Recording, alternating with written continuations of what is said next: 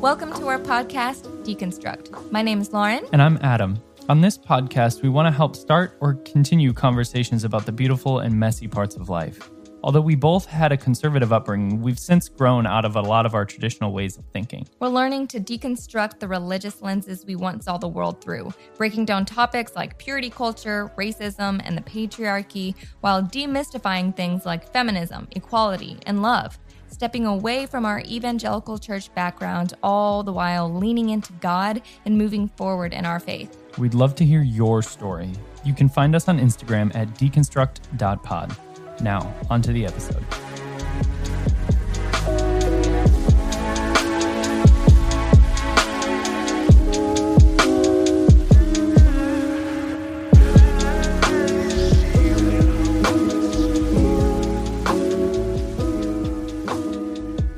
Hello, everyone, and welcome back to the podcast. Today we have your favorite heretics, aka Rachel and Derek. They are a wife and husband duo creating a safe space for deconstruction and recovery from church trauma. They're passionate about advocating for spiritual agency and freedom.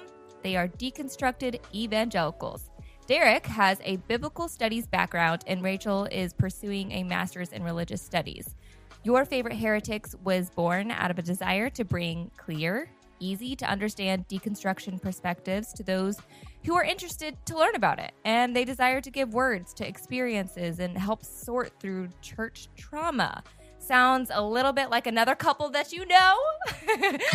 um, so, Rachel, Derek, welcome to the podcast. Thank you Thank so much for having us. We're really excited. So, okay, couples talking about deconstruction and all that stuff. I'm I'm I'm curious to see what the listeners think about having this dual thing go on. If they're Yeah. they're like, oh, more personalities, the better, or if they're like, all right, calm it down. This is overwhelming. Yeah. okay. Hopefully, it's more the better. Oh yeah, for sure. I hope so. The more, the merrier. Yeah. But you guys started your uh your account, your Instagram account at least in the summer of last year. And Yeah. so I, I I went all the way to the bottom of your Instagram and I was like, okay, so July, I think it was. Um and yeah, it's been a whirlwind for you guys ever since. It's you've you've really taken off on Instagram. You've gotten gained a lot of following and a lot of um community, which is just amazing. You know, I love Mhm. seeing how you interact um, with your followers and and the comments. And um, I, I love just you posting your tweets and all of that. It's just it's very helpful and informative and makes people feel um, like they're not so alone. But hey i want to know what happened before the instagram started. Yeah. when did like this deconstruction phase in your lives begin? Were you guys married? Were you not? Let's let's hear the deeds I, so I'll, I'll start. Um, yeah, so we started it over the summer, and it, you know, we made it a very small thing. We didn't think it would get the traction that it did, but you know, we very quickly learned that there was a need for uh, various perspectives, and so we were very excited to to fill that role. Even though we didn't set out to do that, I think you know some some accounts can set out to be an influencing kind of thing, and for us, it was just like our friends and family because you know, as you were saying, like before, we got a lot of flack um, in our deconstruction and alternative perspectives. And so we were trying to consolidate it to like one space that everybody could just like Hmm. go to to kind of like see what was going on in our lives, you know? Yeah, it was like Um, instead of answering everyone's Facebook messages Yeah, that you uh, get you from get random, coffee? it's like okay, just refer to this post. You know? yeah, This is where we are. Just go here. you guys Um, need some sort so- of like library Dewey Decimal System going on for your Instagram.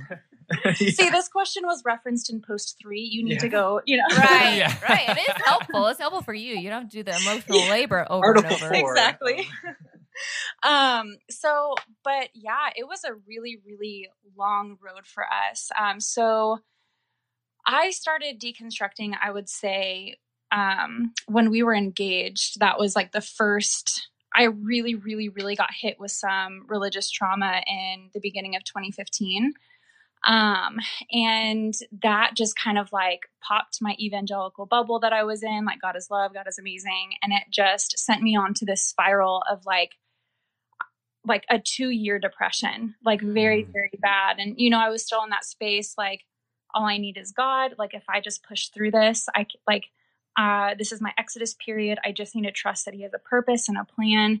And I just was not getting that relief, you know, Mhm. from Bible studies, from small groups, from, you know, like doing the things, you know. And so, like, came to this point, like, either I'm wrong approach to this whole spirituality thing and this whole Christian thing, or God is just like really sadistic and wants to see you suffer, Yeah. you know? And so that just kind of like, because then, you know, we came from a more reformed, well, I, I came from a more reformed Christian, I won't speak for Derek, Christian background. Um, and so for me, it was like I was God's pawn, you know, like, Yeah. yes, he loved me. Yes, he came and died for me, but like, he can take me at any moment and I just have to be okay with that Mm, kind of thing. You know, I can be struggling with depression and that's just my cross to bear. Yeah. And so it's just this complete sever of a relationship that God wanted anything good for me, but then you're told at the same time that like the goodness of God will carry your, you through and that should be enough.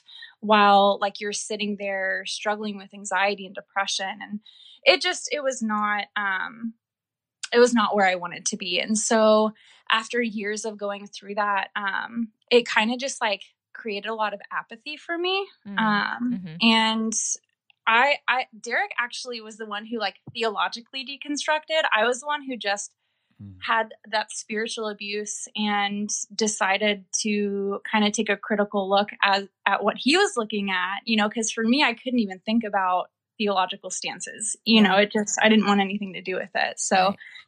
yeah, that was kind of like the background for me and um just coming to this place of like feeling empowered where I was and how like a lot of evangelicalism um, tries to shut down experiences, tries to invalidate you because you've suffered pain in the church and have experienced abuse. You know, it's not all churches. You just didn't do it right. You weren't truly saved. Like all of that stuff. Like I've heard it Mm. all, you know. Mhm. Um, Yeah.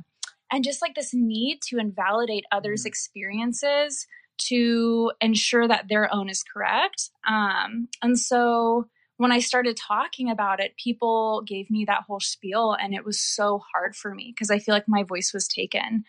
Um, It's like the spiritual bypassing. yeah, and it's just like, well, I'm sorry that you experienced that. Uh, that's not true. You know, like you just didn't go to the right church. You just didn't, you know, believe God enough. And it's like, no, I did all of those things. Right. You know, Right. and it it just The no true Scotsman. yeah thing. no true no true scotsman fallacy um Right. but yeah so it just came to a head where i was just like you know what i kind of don't give a shit and it just you know i started posting more and more on my personal facebook started like ruffling a lot of feathers and i'm i'm like a enneagram 7 but like very much an 8 as well so for me Yeah. like if you disagree with me i'm like okay You're like, And- sweet, let's you know- start this thing. Yeah. yeah let's go Yeah. um I was gonna so- ask if you guys knew your your enneagrams. oh yeah Oh, do we? okay, Derek, what are Oh, you? Sorry, we? a little split in the conversation there. What what's your enneagram? so I'm I'm I go back and forth between like am I like seven or an eight? 5149. Like on the Yeah. test, it says seven, but we're like, you're more I an have an eight. average. Yeah. No, Yeah, I, like, let's. I feel you. I feel you. And But- uh then Derek, what are you? I am the quintessential two wing three. like like to a text- T. textbook. Oh, really? Yes. Aw. like lick your fingers, scroll through the pages. of- You're like, that's me. All Manual. me. Yes. You wrote it about me. Yep. Exactly. That's so funny. I keep going back and forth. I can't tell if I'm just an unhealthy four or if I'm a healthy two right now. It's I, Yeah. I, I go back and forth so often because I love I love helping people and taking care of people, but I'm like, is it just Yeah. because I'm avoiding my own creativity and my own expression? Yeah. There's a well, they're both a heart type, so True. That's true. That's yeah. true. I didn't What know what I you? was for a while, but I am a five. And oh, awesome. I but I often so it's interesting. I I'm very similar to my lines as well. So like to 7 and 8. I go Mhm. to 8 actually a lot. That's so that it, technically I go to 8 in health or your heart point or whatever. Um but I really relate to 8s and uh, in a lot Yeah. of ways. But I'm a 5 through and through. That's I'm a good awesome. 5. I- fives are like so valuable. My brother-in-law's a five, and I just have like the best, like most most in-depth conversations with him, and it's Mm. always like like food for my brain. You know, I'm just wow. Yes, they're like thoroughly is in there? invested. Like they've invested time and research and like real honest work into the things that they that they are passionate Yes. Oh, stop it. You're making me blush. so I'm curious, Derek. Uh, so Yeah. Rachel, you said that Derek started the theological deconstruction to your spiritual deconstruction. What what did that what did that look like? What was the timeline on that? Yeah, it's kind of funny. Um, Rachel and I, you know, we met at Bible college. Um, we met at a very reformed Calvinist Bible college. Classic. Um, he, Oh, Yes. yes, classic. like cringe, but yes, classic. Um, but yeah, we we we met, and honestly, you know, it was there was still a lot of things from the beginning that we didn't see eye to eye on, and um, we kind of just went on, and and the more that we went into our marriage and into our relationship, the more we realized that you know we naturally just had different perspectives and and whatever, but um through our deconstruction journey it was like i was deconstructing in very like she said kind of just very practical theological ways i guess and then for her it was more of like an experience that happened totally. that was shitty uh, with just certain people in the church uh, Mhm. she was like I, i'm deconstructing as a result of that so that was kind of what she was referring to but anyway point being we found ourselves at this crossroads where we like had been so on different paths for so long and then we like got to a point where like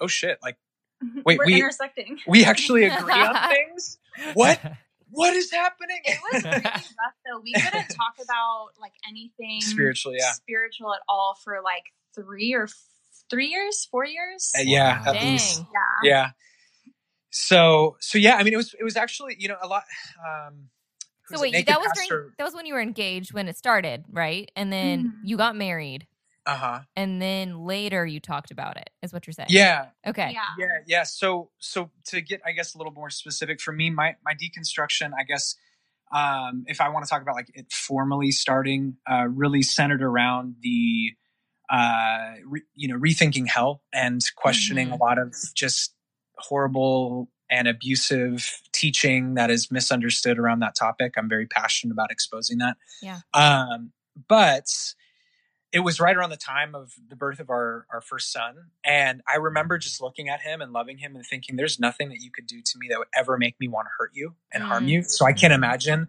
that uh, god is that we know as father would ever want to do this to his kids no matter how far off they wander Totally. like totally. to imagine that he would will willfully want people to be tortured for eternity is just not only is Mm. it so backwards and you have to do so many mental gymnastics to even sustain that thought.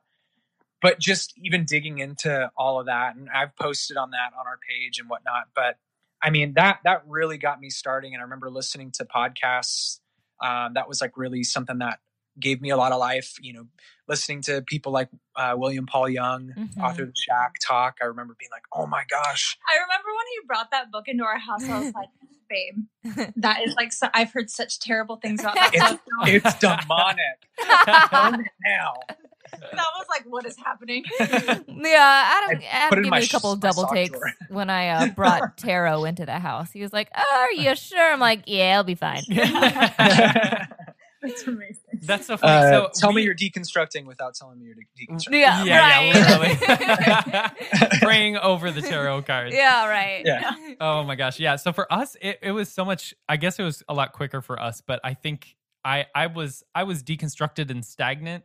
I, I never kind of had any sort of construction of what my theology really looked like outside of whatever, you know, I mean, I I- I think a lot of us grew up very Calvinist. And and that Yeah. seems to be a common thread that I find for people that are pretty vocal about their deconstruction. And I don't know if that's because we were all super evangelicals at some point and so we're still in our own way Mhm. evangelizing about the truth or the journey or whatever but um yeah ours i mean we had about a two week lapse where where it was really hard Between to the talk two about of things between the two of us Yeah. but with her being a five she she basically threw together a thesis paper for me in her own spare time and then Oh gosh, and then love that. presented it all to me at the same time so i was I, uh, fortunate and unfortunate enough to just get buried by it so that I could figure out how to dig my way out. oh my word! well, yeah, I I mean, yeah, our ours was just we were uh, on the road as CCM musicians. We were in a band together. We were frontline, you know, as an artist on stage, talking about God, my relationship with God, and you know, even a lot of modesty, purity culture stuff was in there. Oh, yeah. And you know, I was I I was not only taught it, but I taught it, and you know, there's a lot of healing that had to be done in that. But Sure. so anyway, so we had that's similarly, Adam and I had we met in a in a way that was uh not not in the way that we live out now, I guess is what I'm saying. Yeah. Like the way Yeah, you yeah, guys yeah. met and the way we met, was like uh, religion, but now Right. what we do together is kind of breaking such thing down. Um, but anyway, Oh, so man. yeah, I went. I just went through a lot of uh, about six months of silent research without Adam ever knowing, and Mm. then yeah, I just. I, I I don't think I necessarily came out with a thesis. It was more of here is everything that I believe Yes. now, but because this is what I believe, I'm okay with whatever you believe, and mm, that's Right. it was open ended. Yeah. And I think that's what gave you the opportunity to kind of ask the questions. yeah. So what, Yeah. did, what did it look like for you guys when you were able to start actually having those conversations Yeah. again? Let's go back to that. Look, Bumble knows you're exhausted by dating. All the must not take yourself too seriously and 6 1 since that matters. And what do I even say other than hey? well, that's why they're introducing an all new Bumble with exciting features to make compatibility easier, starting the chat better, and dating safer. They've changed, so you don't have to. Download the new Bumble now. I think, well, I mean, I think it, for me at least, it was very uh, refreshing because I don't know, I've just always had like a desire to know God. And while that view of how I understand God has changed so much over the scope of my life, um, I think that's just been very core to who I am. I've just been very inquisitive or curious when it comes to spiritual things. And so, um, yeah, I think that it was like a part of me that I felt like I couldn't express at times. You know what I mean? And so, Mhm. but I wanted to honor just the place that she was in with her healing and dealing with the trauma that she's had to go through and and all that shit. And you know, I um anyway, so when when it got to a point where like we could kind of talk about things and we were realizing that we were seeing eye to eye on certain uh topics, I think it it it was kind of freeing to be able to express some things that I was quietly doing. You know, almost Yeah. like not quite like what you were doing, but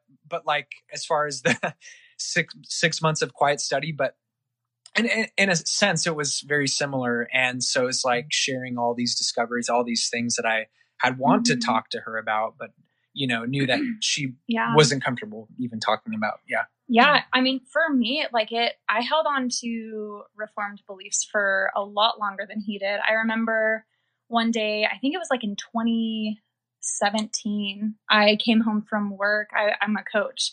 Um, and I came home that night from just getting done with rehearsal, and he like shared a video with me on hell and it not being eternal and Mm. it not being tormenting. And I was just like, I texted my old mentor, who was the one who caused a lot of spiritual trauma in my life yeah. that set off that whole thing. Mm. And um, I don't think I knew this part of the story. yeah, I Oh, texted my old mentor. Look at new new info yeah. being That uh, that's how it unveiled on your- works.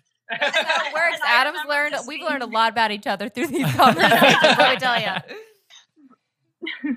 but it was just one of those things that like he exposed me to a lot of different things and um and i was thankful because for me like i was going and getting my degree um in religion at, at a secular university i hate that i have to say secular but when you get a religious degree people immediately think seminary Mhm. um, Yeah, true. and I did go to a Bible college, but um, no, I went to the University of Georgia.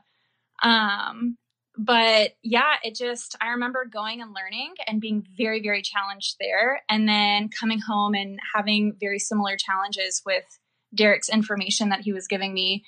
And it just like was one of those things that like I felt like I would be healed by God from my trauma if I was staying true to like gospel beliefs or like like Yeah. fundamental beliefs. You know what I'm saying? Yeah, so totally. it was so hard for me to like let go and learn because I thought that to overcome my depression and my anxiety, I just had to abide more by scripture. Mm. If that makes Mhm. sense. So or like that that particularly literal yeah, rigid right. because I remember End us times, having yeah. a, a conversation.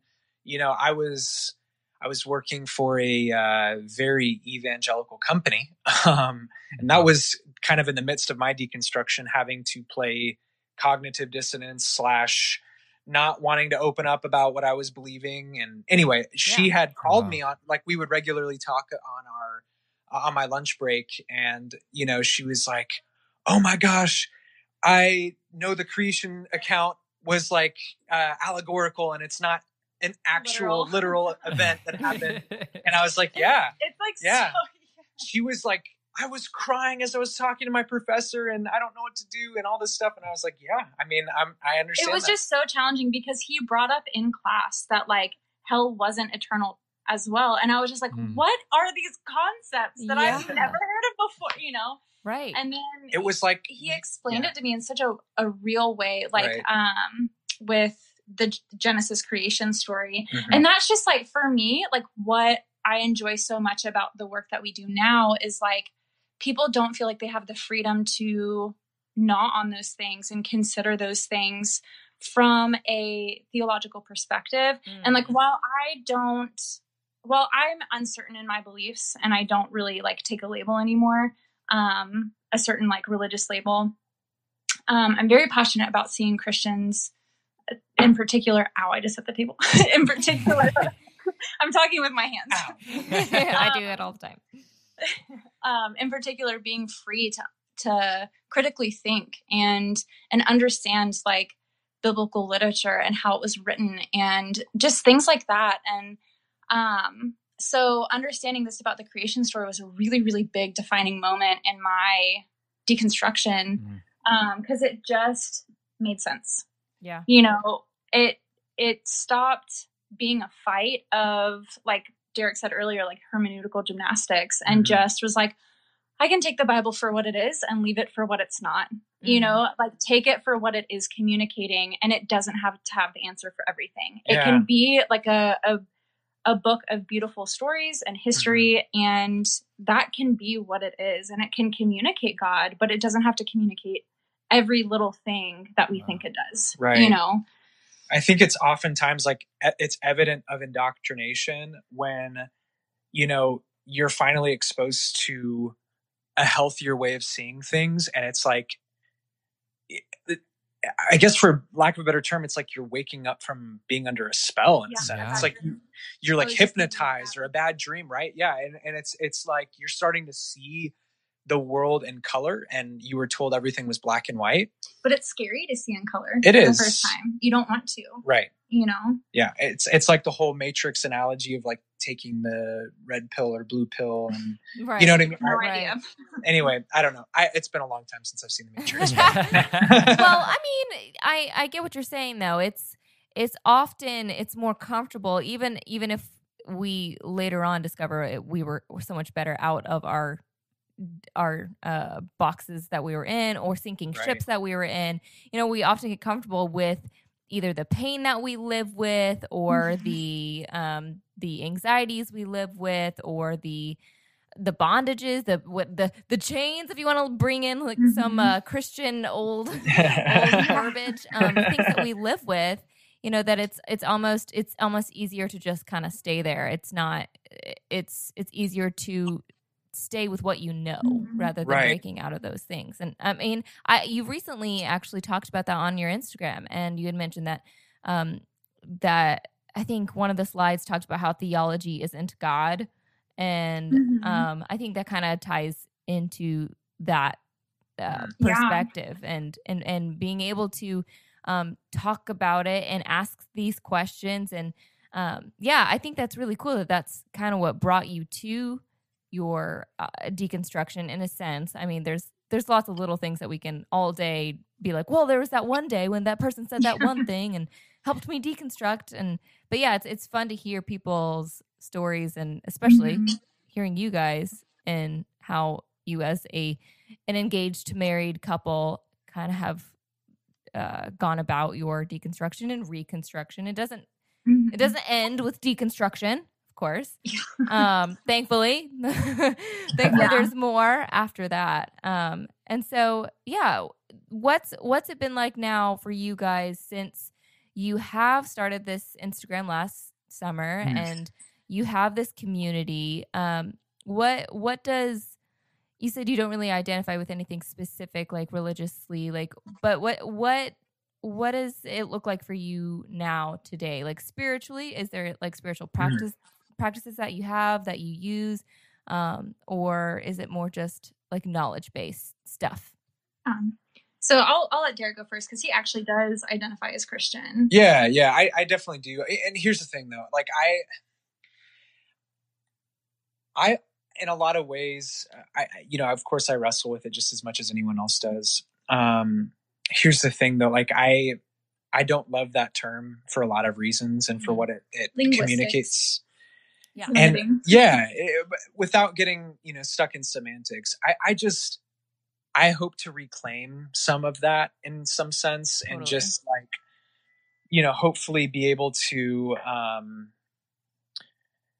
communicate like a sim the essence of of what I would hope uh, to recover from a lot of Mm. toxic abuse that's really honestly held Christianity bondage Mm. to be honest. You know what I mean? Like, yeah it, it's unfortunate to me that so much of Christianity has been associated with, um, you know, exclusion of LGBTQIA plus community. Um, you know, not advocating for uh, BIPOC people, not, you know, standing in solidarity with people who are.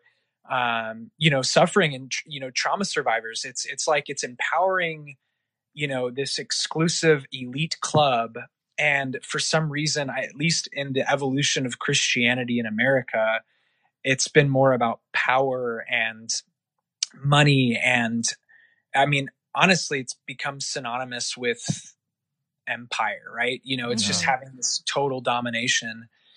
And i mean i just i want it to be about love. Yeah. Like truly. And, and and and the exhausting thing that happens today is the more and more the church deviates from It's what like love redefined. right Yeah. but it's it's love so convoluted that it needs to justify abuse Mm. Yeah. oh i'm speaking the truth in love no you're actually being a total asshole right you're elevating your theology above a person Mm. Yeah. Above humanity. and yeah ab- ab- above people's humanity and and the thing is too is like you know rachel's big on this but like when you prioritize your own doctrine ab- above loving people like what's the point of that? Like Right. wh- why? You know what i mean? And right.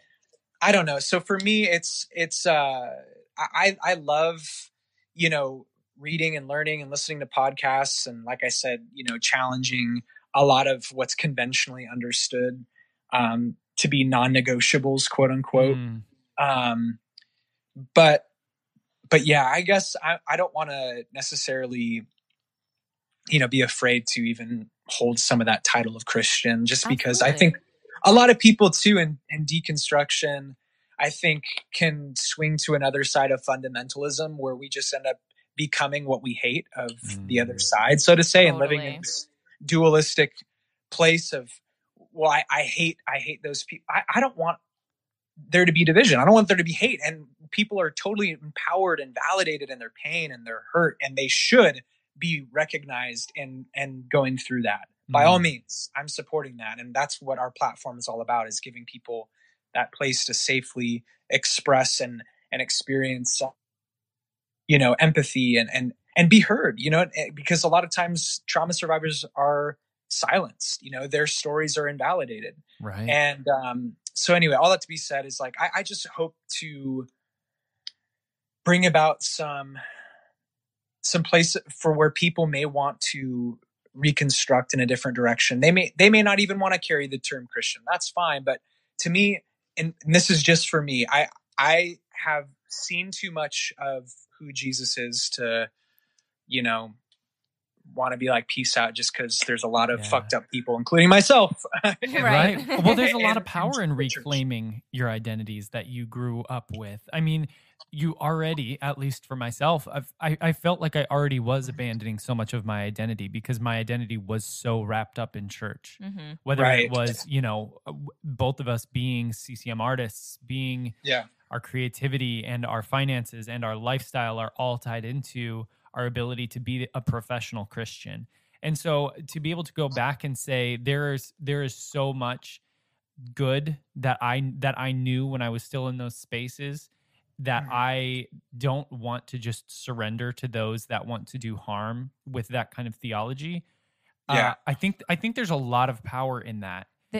I think there's power in that, and I think there's equal power in leaving it all behind. Of course. Yeah. you No, know totally, it's totally. like both both and which is kind of cool that you guys are two side not two sides of that coin again it's not dual um but Yeah. you can kind of both have like a different there's two of you okay so there's Yeah. one person that's what i mean I get what you're saying.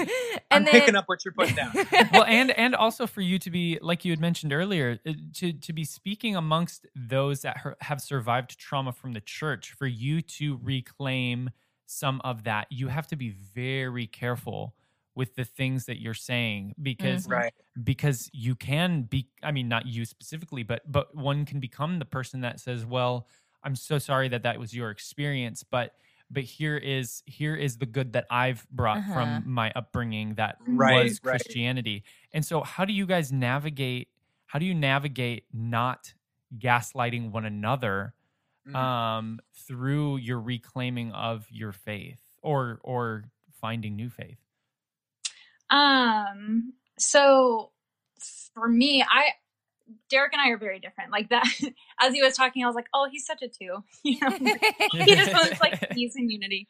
Um, but for me, it's like always believe the victim because because for me, like I don't do many spiritual practices anymore. I literally only touch the Bible for assignments, um, whatever um, that may look like, uh, or content that we're creating. But you know, I am.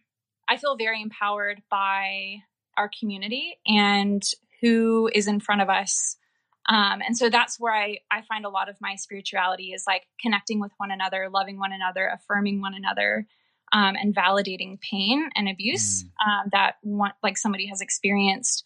Because I think it is very, you know, very, very common, just the lines of abuse, like the abusive structure. Because Mm. for like such a big, and I'm using this language kind of harsh and I don't mean it this way, but like a big scam of theology that we have come to know as American Christians, um, or what's common, uh, to keep somebody in that is a lot of gaslighting, a lot Mm. of, you know, narcissistic abuse, a lot, I mean, it could go on and on and on, um, cognitive dissonance, like all of the poppy words that we know. Um, but I think that also, and I, I've been wanting to say this, um, but the generational trauma in the church, like we hear about generational trauma in families and how somebody like stopping and going to, you know, therapy and, and working really, really hard on themselves to then change for the next generation of, of their family. You know, I think that that's kind of what's happening in the church. Like a lot of people are deconstructing this generational trauma that we see. Um, narcissistic leadership is awful. It is so, so bad right now. And people are realizing ways that they've been lied to, ways that they've been, you know, kept in this cycle to keep them sick because that's what the generation above us has been taught. And that is what is normal to them. So it's mm. almost like, and I use this term a lot and I don't mean it offensively, but this Stockholm syndrome kind of deal where, you know, of course, the older generation above us who is, and I, this term, discipling the younger generation, you know, Right. is going to speak from a place of trauma because that's, that is what is common. It is a generate, like a, when you start from when the church was absolved by Rome and the Roman Empire, all the way to now, like, there's no way that there's no systematic structure of abuse, you know, Right. just how it's just like built layers and layers and layers. Um, and I think with each reformation, a lot of people see that it's gotten better. You know, I I personally despise Luther because he was a terrible human being. Right, but um, yeah. right. uh, beyond that, um, a lot of people advocate for him because he brought the Bible to everybody in like German. You mm-hmm. know, it was it was a good thing, but he also did so much harm, and people good. You know that his Reformation was good, mm. um, and it and it. I, don't think it was. And right. the same with Calvin. You know, in my degree, I had to do a lot of studies with uh, what he said about women and that was really, really, really triggering and hard to get through because how much he hated women. And a lot of people build these theologies and, and their ideologies on these men who Luther hated Jew- the Jewish community. Right. Like wanted to see them eradicated. You know, Calvin hated a lot of things, women especially, you know? And so yeah. sure. with this, like, th- I, I would be shocked if somebody didn't experience that trauma in church somehow. But it's so the norm to deny that and make that the individual's responsibility because they just need to, well, don't take it out on, you know, the church, of course, mm. is imperfect. People, of mm. course, are imperfect. Don't take it out on God. You just need to submit. You just need to trust. And that is the lie of a narcissist. Yeah. You know, I have done a lot of work in CPTSD recovery um, of, you know, getting over my narcissistic abuse. And it is so similar to things that a lot of people have experienced. Um, so, wow. going back to your question, um, it's kind of like when a victim comes forward that has experienced sexual assault by somebody um, and the media is kind of like, oh, she's just doing it for attention, or a lot of people dismiss her, deny her. Um, there's a there's a rising move, movement of always believing the victim, which I think is yeah. absolutely appropriate and necessary mm-hmm. because there's been a, a, very large denial to protect those in power. Right. Um, and so with the work that we do, it's no matter what, like always believe the victim, always side with the victim because the victim's voices are are snowballing and being heard more and more and more. And it's that rise of the victims of abuse who have been wronged by the institution that will change and will bring the next reform. So for me, it's not necessarily connecting with a, a deity or, you know, the Christian God or whatever it may be. It's seeing all of this happening under the name of this like quote one true God, especially in America, this monotheistic God. Um, that a lot of people in the American church are ordaining this abuse and mm. seeing it as structural to the church um, and defending the church when that abuse is brought to their attention. Um, so, and it's under, oh my gosh, I get this phrase all the time. Uh, Jesus didn't come to like rectify it. He came to save people from sin and death. And it's like, okay, mm-hmm. so we mm. should just like let abuse fester? I don't know what you're talking about. like, is that what we want to do right, right, now? Like, we want, because, but, but at the same time, you know, they're advocating for things like ending sex trafficking. And, you know, that's a really big one for them. Yeah. Right. But they but, can't sit there and justify somebody who's been sexually assaulted in the church. Right. You know what I'm saying? It's like so backwards. Yeah. I think it's when it's, it's too close to home, right? It's yeah. like, let's go build wells overseas. Mm, right let's uh, you know go down south of the border and and help do construction and paint right. you know whatever right. tick it off our box and not really have to you, you know what i mean it's like satisfy that oh i did something you know noble and spiritual and like i think the reality is is like you know the problem is when it's too close to home like someone who's in need, like a, a struggling single mom, for example, who's working two jobs, but the pastor gets up and says to tithe more, give more for a building fund, and they they live, you know, in a mansion. Right. Um, you know what I mean? It's like they're driving off this in their Rolls like Royce. Subtweeting our last church. yeah. no, yeah. I mean I get it because it's like it's like you get into into these places where um it's it's so much easier to deal with a hypothetical. It's it's a right. lot easier to theorize about how you can help the world rather than deal with the people that are right in front of you because that takes actual work. That yeah. takes that takes observance of the people around you and for you to step outside of your own worship of self in those spaces where you're saying, well, if this was right in front of me, I would go and do take care of whatever I needed to, love the people that I needed to. Well, fortunately for you, it's not in front of you right now. So that requires nothing of you. It's a very Mm-hmm. privileged position to be in to Yeah. deal with. I mean, even a conversation I was having with a friend the other day, it's a very privileged position to be able to be in around nobody who has any sort of problems or struggles that need to be addressed immediately and rectified Mhm. and and constantly deal in conspiracy theories and hypotheticals. Mm. Right. Yeah. Right. It's well, so I true. think that's one of those things like when an evangelical Christian or whoever Christian um, does sit with somebody in their pain, it's like another check off their box. It's like, oh, well, I did this for Jesus today. So, like, I'm good because I helped this person like through their trauma. But it's not like a long suffering, if that makes sense. It's not like they, there's like this impatience if somebody continues to struggle if you know what I'm saying. well yeah and there's this this uh anxious need to spiritually bypass to like offer these Why isn't, it working, cliches why isn't it working for you? Yeah, just like- why, just surrender it to god like Mm. what you know like all these Yeah. no no but like all, there's there's this really unhealthy inability for people to just it to be be over and done. human with one another anyway i don't want to belabor that point but the, the whole idea is that we've we've constructed something or you know the church has constructed this pattern of like not making adequate space for people to actually be in need.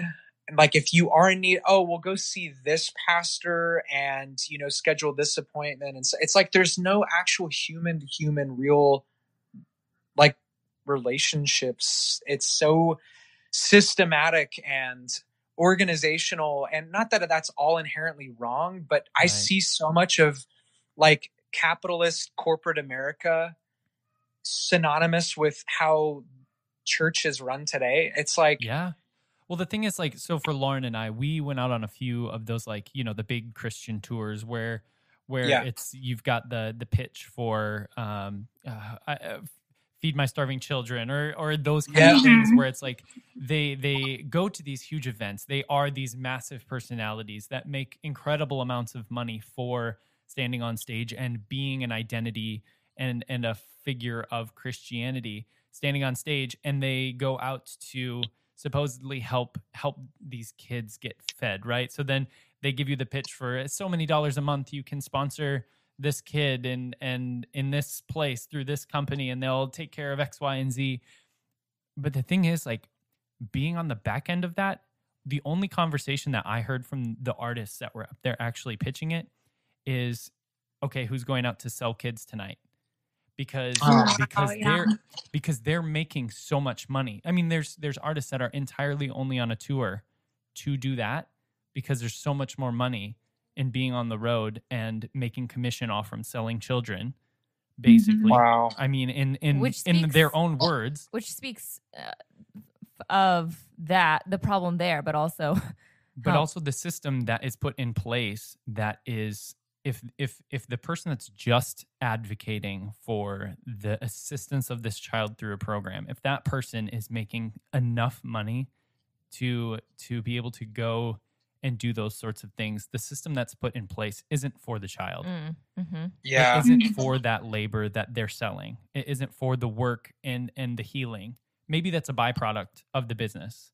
Oh yeah. But but I think you're right. I think there is so much capitalism tied up in Christianity and tied up in the selling the idea of goodwill as a Christian to Mhm. to the the contemporary population. Well, I've I've heard it said that like the amount of like money donated to the church, if it was properly distributed, could It was taxes if they were taxed. oh, okay, well, whatever. Maybe okay. I'm I probably shouldn't say it then if I if I'm going to say it wrong. Or are you If gonna say like feed tax- feed the world? Like Yeah, yeah, I something think I've like heard that. like there would be no like uh, people experiencing homelessness or hunger in America if churches were taxed. Essentially, like there would be enough Yeah. money to like send everybody to college for free tuition and like like put people into housing if churches were taxed. It, it was like Yeah. a, a really yeah, and tax exemption existed to help churches that were actually Doing good. wanting, yeah, Yeah. wanting assistance. You know, yeah, taking care of the poor and doing what it should have been used for. And like I had kind of hinted at my previous job, um, you know, I I've seen just the loopholes in the system and ways that you can take advantage of that stuff for gain as a Yeah. it's it's yeah it's it's so bad Yeah, no, for sure. And I I loved hearing y'all's differences in the way you've kind of handled and are still handling. I mean, it, again, it's there's no end point right. unless until we're done here, un- Yeah. until we're like not here on this earth in the same way. Um, you know, I, right. I just I feel like it's really interesting and and lovely to hear from two different ki- perspectives because you know Adam and I are actually very similar. Um, Mhm. so Adam, he's it's funny because we actually just recently did a podcast how he considers himself less spiritual, um, but at the same time is more of the spiritual practice person. Like he likes meditation and yoga, and perhaps that's because you feel less spiritual, so you want to implement spiritual practices. I, I don't know, um, but Adam, uh, he still identifies as, as a Christian, and for me, I don't. And it's just interesting to hear, like, you know, it's it's a very similar take on that, and um, and even Adam, the way you asked the question, like, how do you not like gaslight each other, was interesting Yeah. to me because like that it it is something that I, I feel like as a married couple, as anyone in a relationship with another human being, you have to be careful not to do that with a, a, a variety of things. And right especially when when it comes with the heavy load of, you know, religious trauma or past hurt or anything like that. So um, it's something that I feel like I'm having to take into consideration a lot of the times when sometimes it feels good to kind of throw the baby out with the bathwater in some Sure, instances. yeah. Um, and uh, but at the same time, recognizing that that's not that's not what is the case for everyone, and and not to say it's not for them yet. That's the language like I I truly try to be careful of because that's Mm-hmm. again that's like a higher ev- like evolution of Yeah. spirituality that I certainly don't ever mean to imply um or to put pressure on even whenever we first decon- were first deconstructing my whole point was to even talking with Adam or anyone is just to be like hey here's where I'm at but because of where I'm at I'm I'm happy with wherever you you are as well Yeah. and so being able to have that and here so anyway hearing that from y'all's perspe- perspective too is just really special and um and uh, so another thing that you guys have have dealt with i don't know if that's the right proper words but the things that you've you've uh, been recently sharing about is rachel you're you know uh recently discovering that you are asexual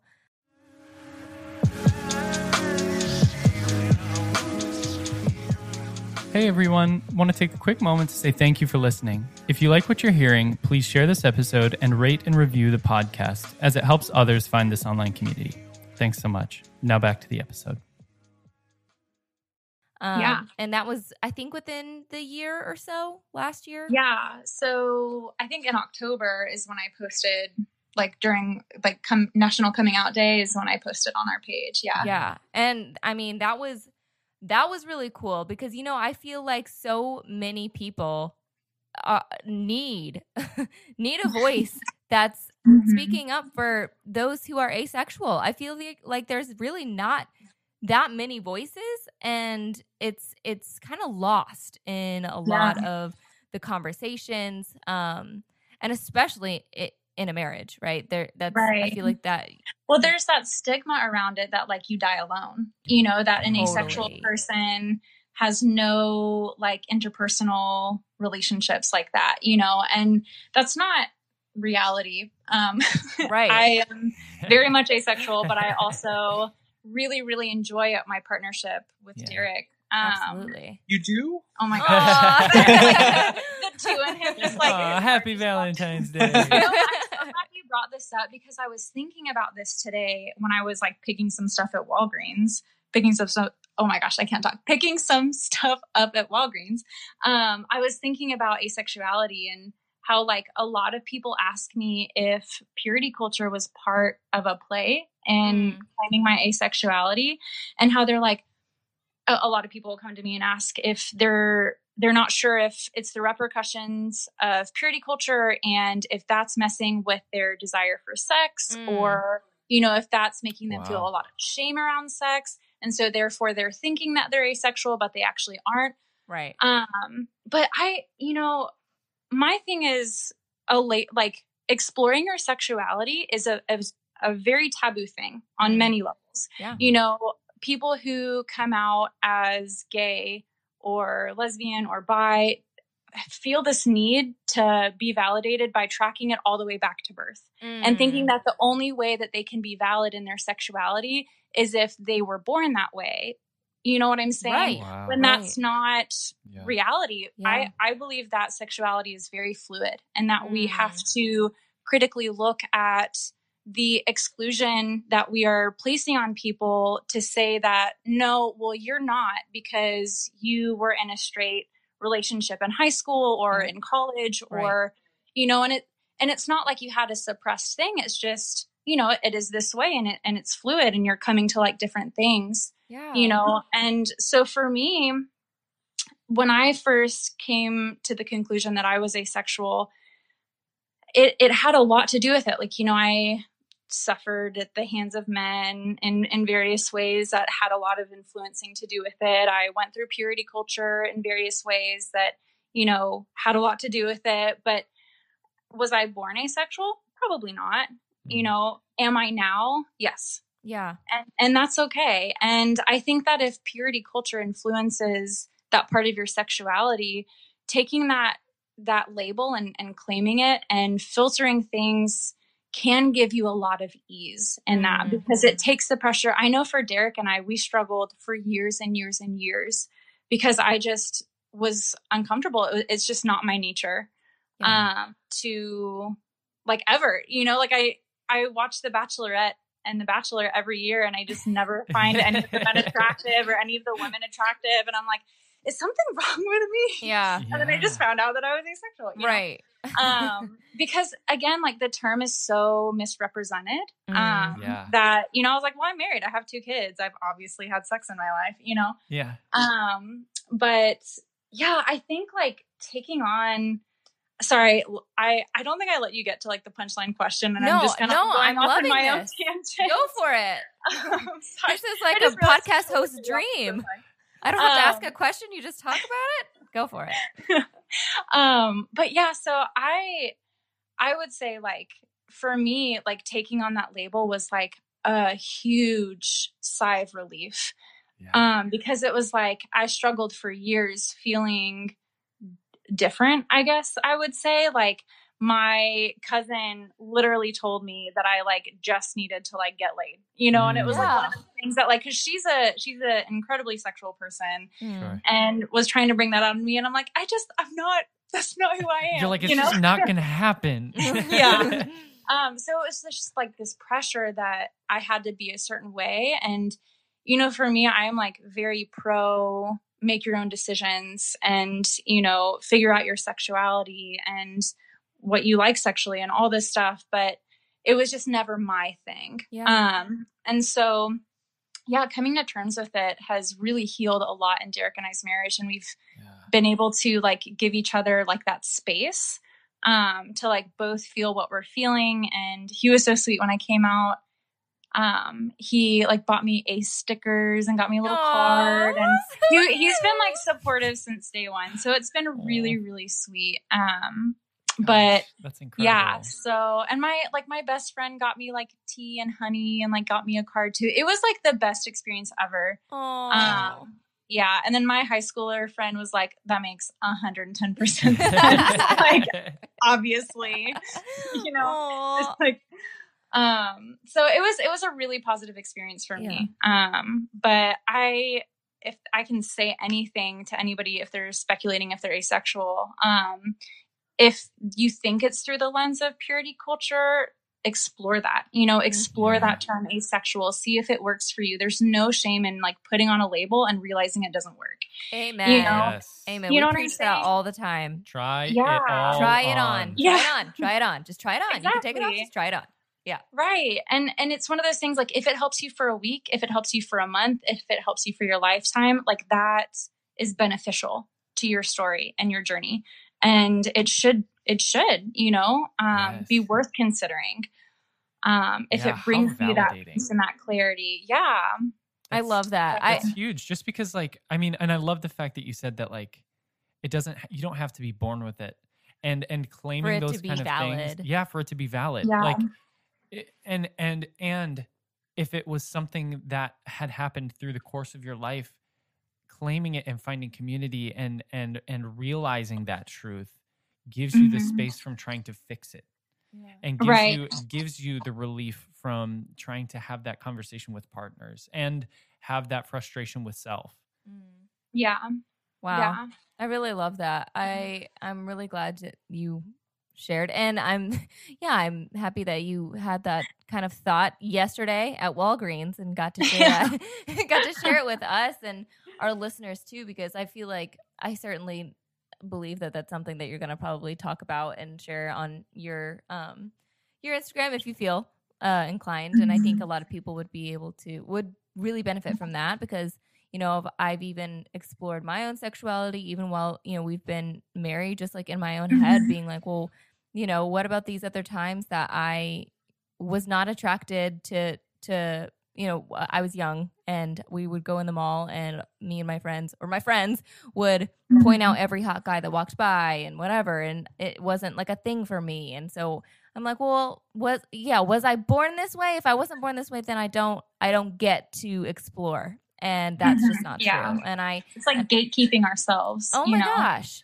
totally Yeah. gatekeeping ourselves and then um and then you had also talked about gaslighting ourselves and those are two things that i feel like we're still exploring and i feel like we Mhm. definitely um are still learning to unpack because so often we have just taught ourselves how to be and how to survive and so we're unlearning all these rules that we've put on ourselves and yeah that's really cool that's really cool Hmm. Thank you for bringing that up. I haven't really gotten to talk about it too much, um, so I really appreciate that opportunity. Of course. And I'm assuming so I mean you you said ever since like you came out it's been something that you and Derek have been able to kind of um it's it's been so helpful for you cuz there's been verbiage Mhm. there's been now more open conversation about what it looks like for the two of you and be able to um discuss more openly about what you both want and need or what you don't want and what you don't need and Yeah, I feel like just that open communication is just so Yeah. beautiful. it really has helped us a lot. Yeah, Well, he's smiling at me.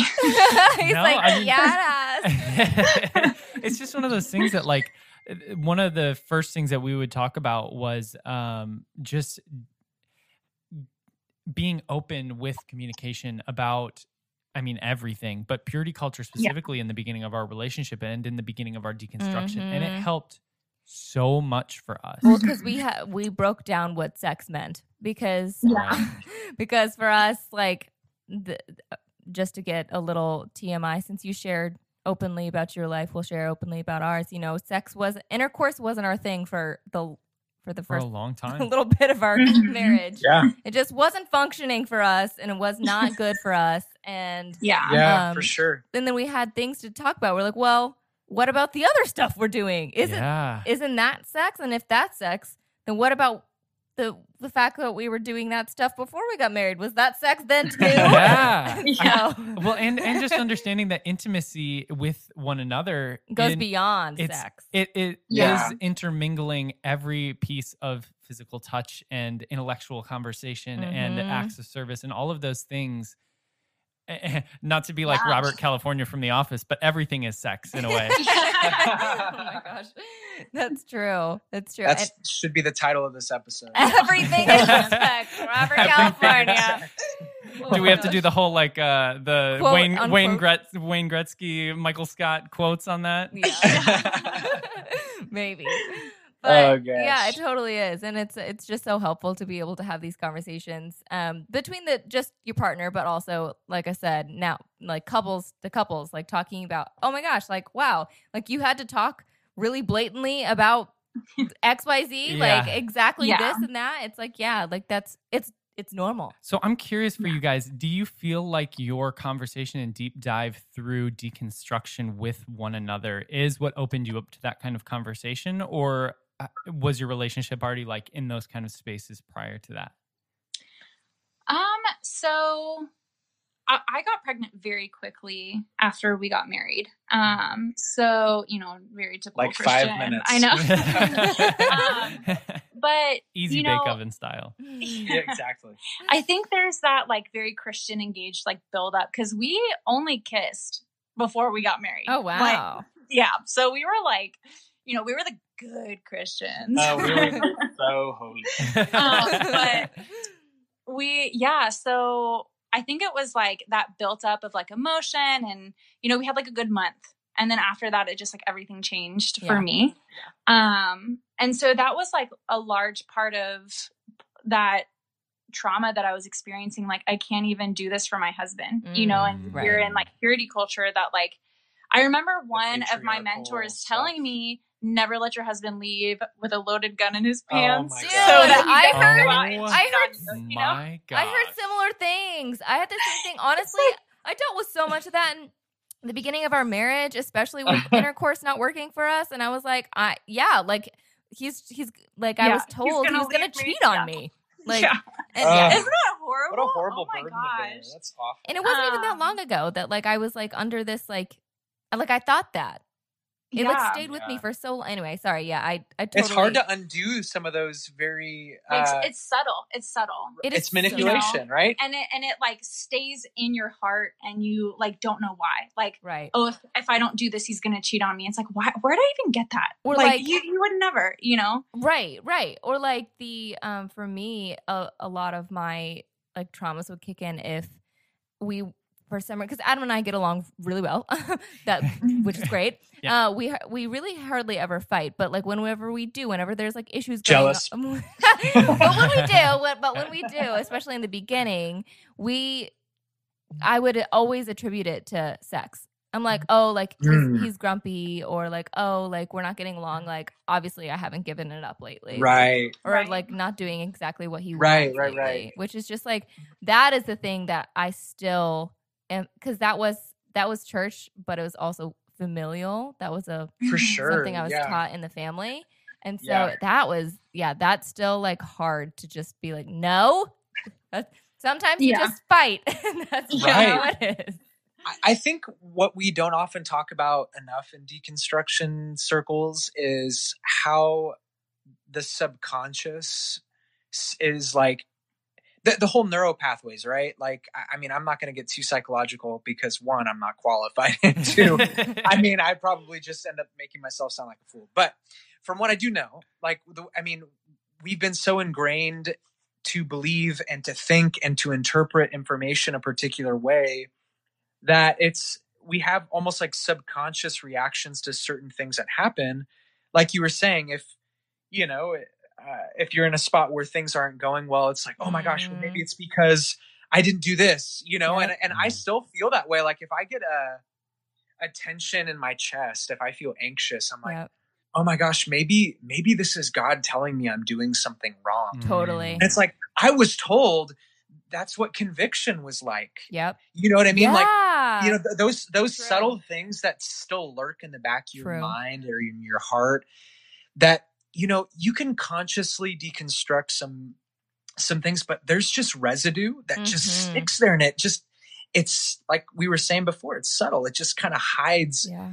and you know it- And you don't even know where you got it from. Exactly just- you don't know why you're thinking or feeling a certain way And it's you like don't even have to be a Christian anymore for like those things to still Totally. be you know? exactly you can't necessarily control or just you know undo all of the wiring that was done for years and years you know what i mean so that's why i feel like some of that is so deeply psychological and Mm. also i think why we advocate so strongly for you know uh mental health practices to be taken seriously. You know, I mean, absolutely. Uh, Rachel and I both deal with our own neurodivergency, but you know, for me with ADHD and OCD, um, clinically diagnosed, you know, eh, there's so much that goes undiagnosed and mm. unrecognized because yeah. everything's chalked up to just being a spiritual issue. Totally. Everything's a sin issue or whatever it may be. Yeah. And it's like, no, there's so much more to it. So we're we're a little bit more complex than that.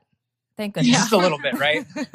Thank goodness. I actually loved the word residue that you used because that's kind of what it feels like. It's like sometimes the residue of like on top of the counter and you don't see, but until you're like are wiping, like you're like, oh, what is what is on here? It's like gunky, but you, you set something it. in it and it sticks. Yeah. Yeah, yeah. totally. I, I or it's like, like, that coffee cup that like you didn't rinse out quite a while. You put in the dishwasher and it's technically clean, but you're like, oh my gosh, there's a little coffee. There's a ring. Yeah, yeah, totally. That's totally what it's like. Yeah. Oh my gosh. Well said.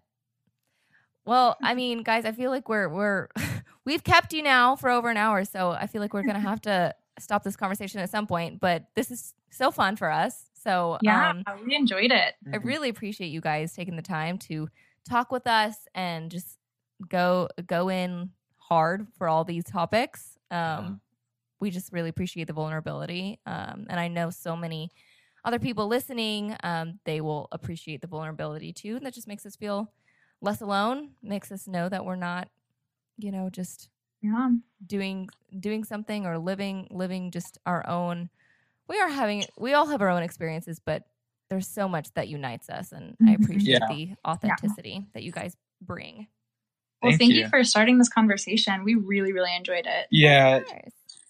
Yeah, us too. Well, thank you all for listening. Um, you know, we love you. And until next time, bye. Bye. bye.